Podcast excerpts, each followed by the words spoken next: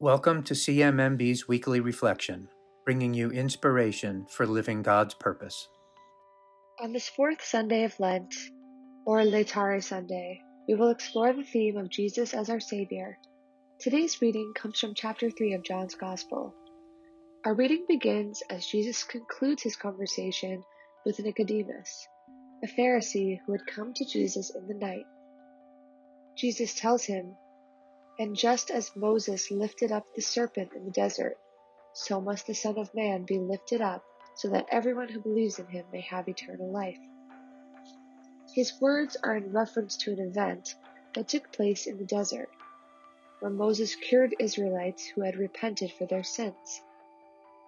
But Jesus takes it a step further with his mention of the Son of Man.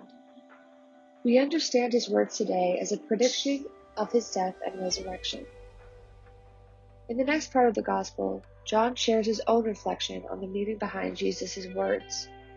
He describes Jesus to us as the light that came to save the world. Through his light, he exposed our sins. Our tendency might be to hide from the light because our sins are difficult to face. But when we accept the light and ask for forgiveness of our sins, we are saved.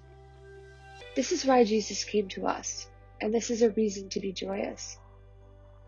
As we embrace joy during a season that has much to do with sacrifice, we're reminded of an interview we recently had with Champs coordinator in Zambia, Mwaluka. Mwaluka grew up surrounded by poverty, but he embraced an opportunity to rise above. Today, it's his goal to show others how they can do the same.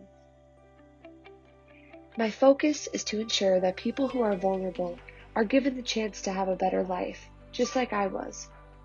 I was neglected, but God was faithful enough to bring me to where I am today. It is my aspiration to help people the way God has helped me. Let me be a ladder for those who cross my path. That is my focus. Mwaluka. We are blessed to have people like Mwaluka supporting our mission in the field. For from his daily sacrifice to serve, Mwaluka finds joy. If you are interested in reading more about Mwaluka's story, you can do so by clicking in our blog. Thank you for joining us this week for our CMMB Weekly Reflection. Our hosts are Alex Haladic and Luke Doherty. CMMB Weekly Reflection is produced by Elena Solana and Yanut Gatan.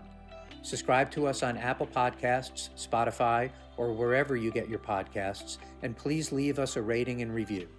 Learn more about our life saving work online at cmmb.org and connect with us on Facebook, Instagram, Twitter, and LinkedIn.